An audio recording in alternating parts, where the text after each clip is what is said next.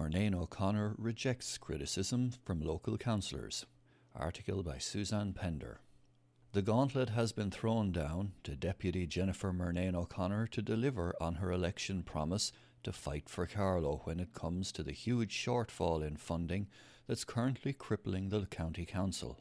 At last week's local authority meeting to set the local property tax rate for 2021, several councillors challenged the local TD to deliver for her constituents urging her to fight at government level to secure the additional funding that Carlow desperately needs.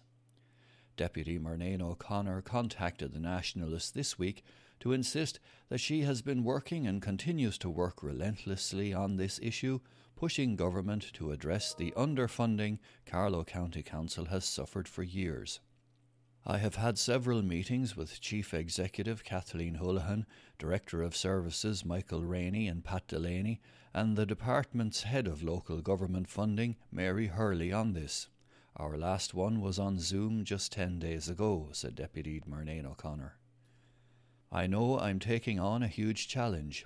Carlow has been so underfunded for years, but now we could be looking at cuts to services. This is very serious, and we have to continue to fight. Carlow is one of the lowest in terms of capital government funding in the country, and that has to change, she added. I am pushing constantly on this. I've spoken several times to the Minister for Local Government, Darragh O'Brien, about funding for Carlow. He was due down to Carlow in September, but due to the restrictions he couldn't travel outside of Dublin. But I have been in contact with him, and I have also gone to the Taoiseach, Micheál Martin, and the Minister for Finance, Michael McGrath, said Deputy Murnane O'Connor. I'm 100% working with Carlow County Council on this issue, and I will deliver for Carlow, she added. Currently, Carlow County Council is looking at a shortfall in its 2021 draft budget of 4.8 million euro, while a shortfall of 3.2 million euro in rates income is also predicted.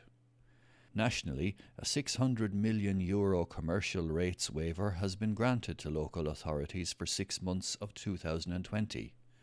There has been no indication if this measure will be extended to the remaining six months of 2020. Time out for top student Mercedes. Article by Elizabeth Lee. A Scoil Chonglais student who achieved maximum points in her leaving certificate exam has taken a year out to work as an au pair in Munich, Germany.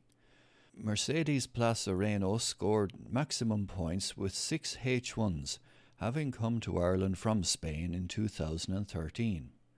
She is now doing a gap year in Munich, where her dream university, Technische Universität München, is located as she hopes to study mechanical engineering at TUM next year. Among her hobbies, the most prominent is chess, at which she excels. Mercedes has represented Ireland in several international events, including the World Youth Championships, European Youth Championships, and even a chess Olympiad. Her teachers in Chonglais, Baltinglass, would like to acknowledge Mercedes's great achievement and to wish her the very best in the future. Local students attain postgrad diplomas in European Studies. Article by Michael Tracy. An important step in developing business opportunities in the EU was marked with local students receiving postgraduate diplomas in Europe Studies. Thirteen postgraduates were recently acknowledged on receiving their diplomas in the European Studies EU Engagement Programme with the European Institute of Public Relations in association with Belgium's Leuven Institute and Carlow County Council. The awards were received on behalf of the students by Councillor Tom O'Neill, Cathaoirleach of Carlow County Council. The programme, which aimed to support community groups, business development groups, education and research bodies to gain a better insight into European affairs and understand the various funding mechanisms available, was completed by the 13 Carlow participants during 2019.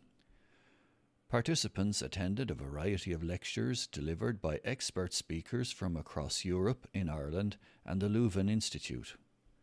Participants also took part in an educational tour of the EU institutions and, as part of the course, completed a paper on a potential future funding opportunity and how they would approach it.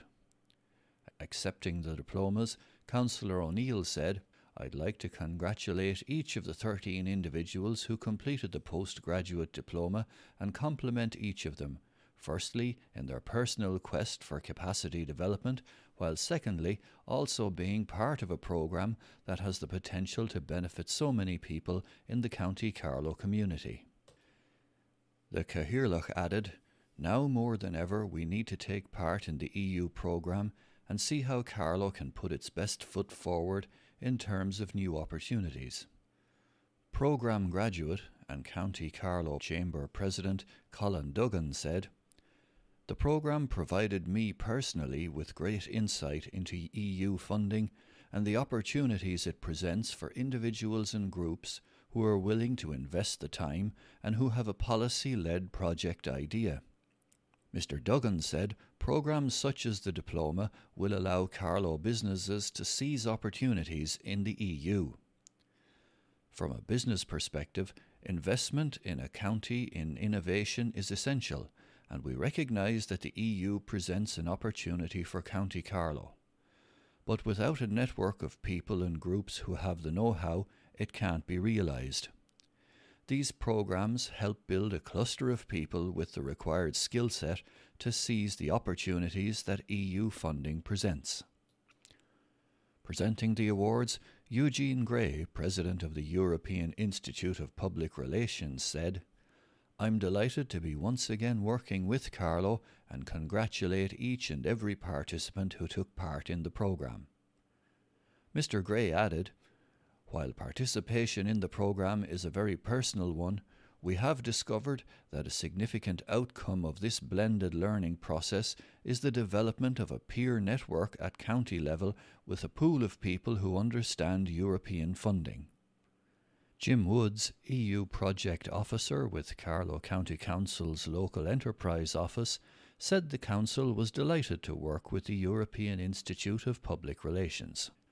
We in Carlow County Council understand that the nature of public funding has changed and that Europe represents a significant opportunity for groups to further leverage funding and resources for key projects that align with European policy which will benefit County Carlow. Speaking about the benefits of EU funding, Mr. Woods said there were three direct EU projects Enterprise Europe Network, Craft Hub, and Catalyst which complement EU funded programmes from national government. All of these projects have a direct benefit to the businesses and people on the ground in Carlow, and we look forward to exploring further EU funded opportunities in the future, he said. Novel set in Bagnallstown will raise funds for charity. Article by Suzanne Pender a work of fiction that draws inspiration from a much loved Carlow grandmother and idyllic childhood days spent alongside the River Barrow, has just been released. Brian Gregan has just self published the thriller All Along the Barrow, his third book, with all proceeds going to the charity Sightsavers. Brian lives in Dalkey, County Dublin, but has strong Carlow connections. His grandmother, Margaret Grogan, was a Carlow native whose husband Michael Nolan served with the Irish Royal Rifles in World War I, and the couple had one daughter, Maeve, Brian's mother, born in May 1920. Sadly, in 1923, when Maeve was just three years old, Michael tragically died from TB at their home in Montgomery, Carlow, which had been flooded by the River Barrow. Margaret later remarried Patrick Mooney, and the couple went to live in what was called the Soldier's Cottage in Bagnallstown. Brian has wonderful memories of his grandmother and his time spent in Bagnallstown as a child. In fact, Brian and his brothers even attended school in Bagnallstown for a short period in the former Presentation Convent and Primary School and later Presentation de la Salle. Although All Along the Barrow is a work of fiction, Brian draws on his Carlow memories and knowledge of the county to set the scene. I wanted to include the history of the area and work with that, and use that to tell a story. It's a thriller, but incorporating the history is also what I wanted to achieve, he explains. The prologue to All Along the Barrow states Mired in a midlife crisis, Nancy Hackett returns to her home in Bagnallstown, County Carlow, and soon becomes immersed in a tale of romance, family, murder mystery, and suspense that turns and twists like the nearby river Barrow snaking its eternal journey to the sea. Brian has dedicated the book to his grandmother Margaret, with whom he shared a very strong connection. It was absolutely something I wanted to do for my grandmother. I wanted to write a story where someone would pick up the book and be reluctant to put it down, adds Brian. Margaret is buried in St. Mary's Cemetery, Carlow, with her son Noel Mooney, and Brian looks after the grave. Brian has previously written two books The Lean Ann Inspector and a book of poetry and prose called Well Travelled Road, both available on Amazon. A retired accountant, Brian joined a creative writing group some years ago and was subsequently encouraged to tap into his creative side. Like his previous books, all proceeds from All Along the Barrow, priced at 13 euro, will be donated to Sightsavers, a charity he believes is appropriate in terms of reading and the value of your sight. Brian had hoped to stock All Along the Barrow in local outlets in Carlow Town and Bagnallstown, but the increased restrictions in Dublin have temporarily thwarted those plans. However, he hopes to make the journey in the coming weeks. Hopefully, I will get down to Carlow eventually, he smiled. Currently, all along the barrow can be bought from Amazon, or you can email Brian directly at briangregan at gmail.com. Fantastic prizes in Teagasc Photograph Competition. The Teagasc Forestry Development Department is delighted to launch a forest photo competition which will run during October and November. Celebrating our forests will highlight some of the many benefits provided by our forests. It provides a great opportunity for budding, non professional photographers to get snapping right away and be in with a chance to win exciting prizes, with the overall winning prize valued at €1,000. Euro. Beginning last Friday, 2nd of October, the Celebrating Our Forests competition focuses on four different forest themes over four consecutive fortnightly periods. At the end of each period, the winner for that theme will be chosen and will receive a prize of 250 euro in vouchers. Each winner will also go forward to a grand final on Tuesday, the 8th of December, when the overall competition winner will be in line for a further 750 euro in vouchers. To kick off the competition, the first theme, Forest Landscapes, is running from the 2nd to the 15th of October. Suitable digital forest landscape images can be emailed up to 5 pm on the 15th of October. Over the following weeks, the competition will feature three further forestry themes again over fortnightly periods. These themes include Trees on the Farm, entries accepted between the 16th and 29th of October, Forest Wildlife and Plants, 30th of October to the 12th of November, and Enjoying Our Forests as the final theme between the 13th and 26th of November. Participants may submit only one photo by email for each of the competition themes and should include a caption and brief description. The dedicated email address is forestphotos at teagasc.ie. For more, see www.teagasc.ie forward slash forest photos.